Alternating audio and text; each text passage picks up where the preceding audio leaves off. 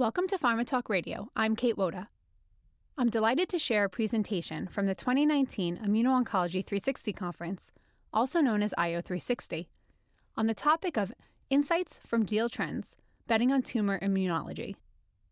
This session is led by Dr. Jeffrey Bockman, Executive Vice President and Oncology Practice Head for Cello Health Bioconsulting, where he discusses deal making and investments in the IO space to see what can be learned about the expanding and shifting landscape of biopharma and investor interest by examining who is placing what kind of bets on which targets and modalities, at what stage, and with what terms. The next IO 360 program will take place February 26th through 28th, 2020, at the Crowne Plaza Times Square Hotel in New York City. I hope you enjoy the podcast. All right, so without any planning, since the three of us did not convene in advance, um, I think I was set up well to kind of pull some of the threads together between what Simone was talking about and what John was talking about, because this idea of emerging and new targets um, is obviously a fascinating one and does have direct bearing on commercial strategic issues, because at the end of the day, it's not just the newness of the target, uh, it is its relevance. Uh, and as John uh, had said, we are seeing, and probably will see more of, what are essentially commercial kills, like the Gilead Kite kill of the BCMA CART program, uh, where although it may be a novel entity, it may be an entity to a novel target, uh, at the end of the day, uh, if the signal isn't there, then it may not be what we call uh, sufficient for proof of relevance, right? Not just that the mechanism works, but it's going to be clinically meaningful. And so, this idea of thinking about the relevance of targets, of new targets, and how they all play together is something we spend day in, day out, either working with our pre commercial biotechs or with the large pharma who are trying to strategize about what's next. So, um, again, for those of you who have known me before, um, it is no longer Jeff at Defined Health. It is now Cello Health Bioconsulting. Previously Defined Health, very long name, uh, but also appropriate because immuno-oncology was previously tumor oncology, immunology. So uh, this idea of how things evolve and change with time is going to be a little bit of the theme that I'll be talking to. Of course, we're going to start with congratulations to, uh, GSK on their recent deal uh, with uh, Merck KGaA and the Tesaro deal before that, and of course the Genentech deal with Xencor, kind of setting us up in just the few days leading up to this conference for these kind of major deal making uh, around novel ideas, particularly the idea of bispecific or biparatopic molecules, cytokines, et cetera. I think we all know kind of how exciting IO is. At the end of the day, a little bit of reality, of course, is that with tremendous sales that are accruing in the space, much of that being driven by checkpoints, of course, it's still a small percentage of the overall oncology sales and business, but it has a tremendously huge growth rate compared to non-IO. And I know this is somewhat artificial, but you know, we we uh, make our analysts and consultants spend a lot of time, you know, making this artificial distinction between IO and non-IO because it's important to make certain points and to uh, be able to kind of guide people and, and map about where the space is going.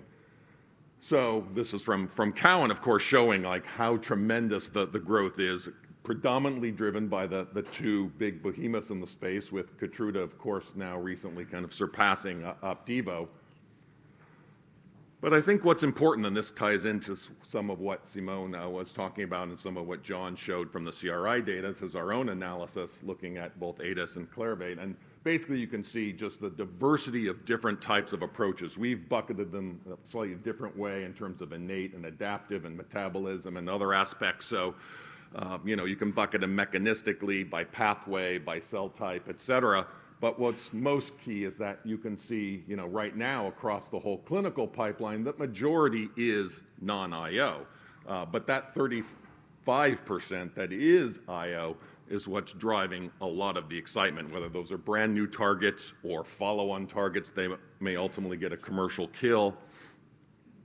And of course, this is the CRI data, and you can see how, as also Simone mentioned, how much activity there is, particularly in growth around cell therapies, um, and even still, you know, cancer vaccines represent a huge amount of the pipeline we mostly hear of the excitement around neoantigens and mRNA-based therapies, but a lot of more conventional or newer versions of conventional type tumor-specific antigen vaccines continue to slog through the, uh, the pipeline. Now, of course, again, we are faced with an issue where, and I think, John, when you said that kind of some of this, whether it's frenzy or bubble, was driven by the media, where the excitement around the activity of checkpoints is undeniable. The benefit to selected cancer settings and selected patients is undeniable, but it is not universal, right? And so whether you look at the mapping of tumor mutational burden in the uh, New England Journal publication here uh, against tumor types, uh, or you do the hard slog, which we did looking at a bunch of uh, data to basically kind of rank uh, overall survival across different tumor types and lines of therapy and combo and monotherapy. Uh, you can basically see how we have the hotter tumors, but even in those cases, patients aren't getting cured by and large. And of course, we have the colder tumors or the sweet spot that we like to tell many of our clients to work in, which is kind of that lukewarm space there in the middle. Um, again, CRI data, just to emphasize again that this is an issue, this competition in clinical trials, not just about enrollment, but ultimately the commercial competition. So the idea of doing a commercial kill because your data may not be sufficiently relevant, or you may have a follow on agent uh, and may be very difficult to differentiate it, whether it's has some slight biological differentiation that may or may not be true or not, uh, like PD, PD1 and PDL1, uh, or whether it's just simply another true Me Too. Those are going to, a lot of those are marching through the clinic, but they're going to be increasingly difficult to differentiate and price at the end of the day. Although Uh, they do offer the opportunity strategically for many players who are kind of the have nots, don't have a checkpoint, potentially to get in in combination with their own agents and maybe control the price and the clinical development destiny of what ultimately will be some type of presumably checkpoint combination relative to novel product X or MOAX. So this is a slight variation of one of the slides that uh, Simone showed, um, but we've done things a little differently when this heat mapping, because when we work with our clients, large or small, it really comes down to thinking about, well, where are the opportunities and the white spaces? And one has to recognize that a lot of the competition is not just around mechanism or target, it's also around modality. Uh, and so, you know, you can see the tremendous activity uh, that's reflected uh, uh between different types of targets uh, and modalities uh, across different tumor types. And you can see, as has been said, there's still a huge amount of cancer vaccine activity, a lot of cell therapy activity. Bispecifics, obviously, are, very, very active.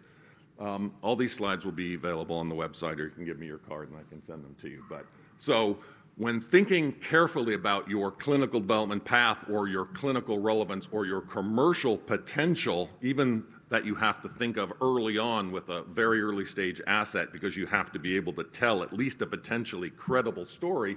You can't have tunnel vision and say, oh, I'm only going to look at things that are directly in kind small molecule against this target, antibody against this target. You need to think about, well, what about a bispecific against that target and something else, or a cell therapy or something else? So that inter and intra-class target and modality competition is a critical thing that has to be thought about going forward. And again, this commingles that issues of scientific, clinical, and ultimately market or strategic.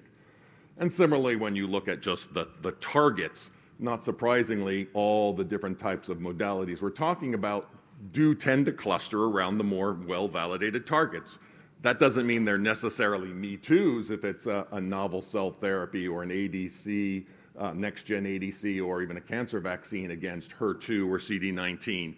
Uh, but it does mean the bar has been set pretty high. And so whether it's the presumptive success from the news release uh, without much data that Macrogenics had on their HER2 program or others, it really is thinking about what is that ultimate clinical differentiation that you're going to have. Well, this all then manifests, of course, in terms of what? Deal making, acquisitions, licensing, uh, startups, uh, some of which has been touched on both by Simone and, and John.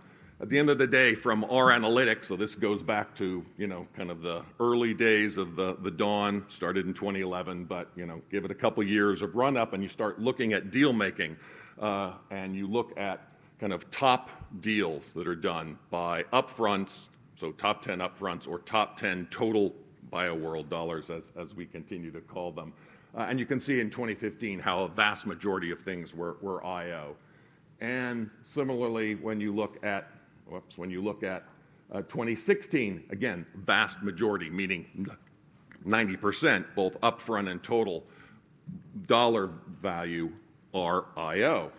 Now, in 2017, we thought, oh, all right, here's the analysis. Maybe it's a bit of slowing, or some people might call it fatigue. You saw fewer amount of upfront being IO. So we was thinking, all right, a little maturing. Uh, some people might call it fatigue. There's more backloading. So the, still the majority of the total deals were IO, but less in the upfront. So maybe people were saying, all right, we're not going to give those 50 million, 100 million to a preclinical asset. We're going to back off a bit on, that. Uh, and of course, lo and behold, when you look at 2018, didn't quite pan out like that. Back to the same, you know, majority of, IO, both in the upfront and total dollar value deals. So IO, as our previous speakers have said, continues to dominate. Um, now, is that a bubble, a frenzy? Is there some maturing in the nature of the deals? Again, this doesn't go into the structure, so that may well be true. But in terms of just dollars being plopped down, uh, IO is still at the forefront. And in fact, even when some of the total dollars have gone down, the amount uh, that's going into IO is phenomenal. Um, in fact, I just want to focus on this slide um, so I'm cognizant of the time. Uh, you now have in 2018 kind of of the pie uh, of those that are analyzable, you know, IO surpassing non-IO in terms of number of deals, um, but more incredibly, the complete dwarfing by value of the IO deals versus the non-IO deals. And these are just licensing deals, so this doesn't include M&A, which complicates the story. When you look at kind of overall financings just in oncology, um, you can see nicely, so those of you who may have non-IO assets, um, but overall as oncology, you know, it, it's, going up uh, in, a number of different mech, both IPO, obviously, we've had uh, a pretty good run, a window, um, and, certainly in, venture financings and total is up a little bit. Um, what's particularly interesting, though, and I think this is similar to something that Simone showed, and we are using BCIQ for, this uh, analysis, you can see uh, the percentage in 2017 of these Series A uh, divided into IO and non-IO, and they were pretty darn close. But in 2018, you know, look at that. That's tremendous. Two-thirds of these Series A uh, are IO deal making, with a tremendous increase in the total value uh, over that uh, time period. So you can have fun doing some of these analytics. A different way of looking at what is emerging is by looking at kind of who's funding or the number of assets, whether in a biotech. And again, you can see antibodies, bispecific cell therapies kind of leading the pack on the left end here. Uh, that's number of assets, or in monies raised. Again, you can see antibodies, cell gene therapies, et cetera. There is some nuance here that you know is important to point out as a caveat because these are classified by the system, and so there's maybe some overlap between some of these categories, like gene therapy, uh, that may be more like oncolytic virus or more cell therapy related. So but nevertheless, you can see where most of the interest is and remains in kind of basic biologics, some type of antibody or non antibody scaffold, monovalent, bifunctional, bispecific, multivalent, multifunctional, the future of engineering, and the same for adoptive cell therapies. More and more towards heavy engineering to improve specificity in the therapeutic index, deal with tox issues, and give more control and finesse to those agents. And just another way of grouping it, and depending on how you look at it, again, kind of cell therapy or, or vaccines, particularly mRNA vaccines, are, are a lot at the front of the gate here. Uh, and is this, yeah, this separates out actually by IO and non-IO. But again, you can see how much is kind of IO driven with, again, what I've been talking about. Most of the antibodies, most of the cell therapies naturally would be IO. So, when we came off, so this goes to that question about the bubble. When we came off of this past SITC, um, which was a little more, somber's too heavy a word, but it was a little less uh, enthusiastic, say, than the one previous, where that had been the initial data release, say, on the Merck KGaA uh, bispecific or on NKTR uh, 214. Uh, so coming off this, some observers, you know, were a little less than sanguine. Uh, this issue of the bubble. So here's your graphic. Of course, I don't think it's a bubble also that's going to pop, as John said, but maybe a little bit of deflation and reorientation. Um, and a lot of that's driven not only by um, some of the perhaps numbers in key programs not quite maturing as one would have hoped, but also all the stumbles we have to recognize, which is learning on the job, whether it's epacadostat uh, or various costims, et cetera. Um, these may not have always been the right molecules or used it the right way. Uh, and not necessarily that any of these things that stumbled, like the IDO talk yesterday uh, that Chuck uh, gave from Newlink, uh, it may not be the target, it may be the molecules or how it was studied. So, although right now, you know, it may feel like, you know, it's the bake off and a lot of things are, have gone wrong or stumbled despite all these tremendous uh, excesses, there have been a number of stumbles. And sometimes you get the feel this is the equivalent of the deflation of the balloon, but this is your flan or your thing falling apart. But, you know, we are moving and learning, and hopefully learning from negative studies, uh, and hopefully everyone uh, is learning more about doing the appropriate translational work. I chaired a panel at Biotech Showcase, Perry, JP Morgan in January, and the talk amongst most of the panelists who were the CEOs, CMOs, uh, and some VC was essentially we've got to get better at doing the hard, raising the bar on our preclinical experiments not doing the single models, making sure we're doing resistance models, uh, making sure that we're doing the right translational research so that not that we will avoid these stumbles because the risk will remain high. Dang, if you could get to 70%, that, that would be incredible. I mean, 5 to 10% is all that makes it through in oncology specifically uh, from start to finish. So if you could double that, it would be great. Um, but I think thinking more about those combinations early on and making those learnings hopefully will somewhat decrease some of these stumbles that, that we have seen. This is from the new review that Jerome Galon uh, had put out, variation of the cancer immunity cycle from Chen and Mellman. And, you know, I'm not, it's very hard to see it. It does look like an eye chart, but I think it's very useful because it really does crystallize the idea of the inflamed and the desert and link it up with all the different aspects in terms of MHC and antigen presentation and the different pathways of innate and adaptive, and then all the types of targets one can be going after, whether those are small or large molecules, et cetera. And it serves as a good kind of um, coherent way to see all the activity, all the potential that is here. But again, bearing in mind that a novel target in and of itself doesn't mean that's going to be a relevant target. even if the data is good, it's got to be good enough in a particular setting at the end of the day. So this is where we all want to get to, right? We want to be able to have what are essentially like functional cures for, for patients and more patients, longer, deeper, durable remissions, and a greater percentage of patients across more and different cancer types. Uh, and, hopefully moving that earlier and earlier, as many studies with checkpoints are, into adjuvant, neoadjuvant.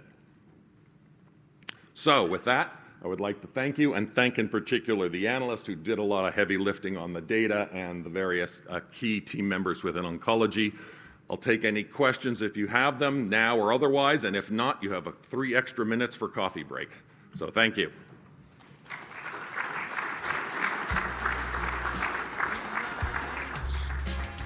Oh, one. Do you have a question, Jeremy? Yeah. One quick question, Jeff. Great presentation. What's the impact of pricing What happens if pricing goes down to 50,000 per year, not 100,000? Yeah, that's a great question. Obviously, I'm not a pricing expert. That's my full disclosure. But um, I will say, I will answer the question this way. For our pre commercial biotechs, uh, the question is now front and center, even if they have an early clinical or maybe even a preclinical asset, thinking about the value proposition includes not only where it's going to fit into a presumptive future treatment algorithm, but how they have to think about pricing. So they aren't necessarily out of the gate, those that are more mature thinking, oh, I'm going to charge, you know, $200,000 for mine, knowing full well it's going to be part of a doublet, if not a triplet, with another 150 or 200K. So being very cognizant of how that works out. And of course, you know, that's been part of the story around why bispecifics, particularly like dual targeting, you know, a dual checkpoint or checkpoint co-stim might be valuable as kind of that cost story. But but frankly, you know, I, I, don't think that's how those things should be looked at. I mean, it really does have to be a more holistic look at value, and everybody is, of course, considering this now in the U.S. Now, that doesn't mean that this is going to impact us directly tomorrow or two years, but certainly in the, the runway of, say, five years or so, it is going to be very preeminent. So everyone needs to be thinking carefully how meaningful are their data and think carefully about your pricing even in oncology, no longer sacrosanct. So, all right, thank you.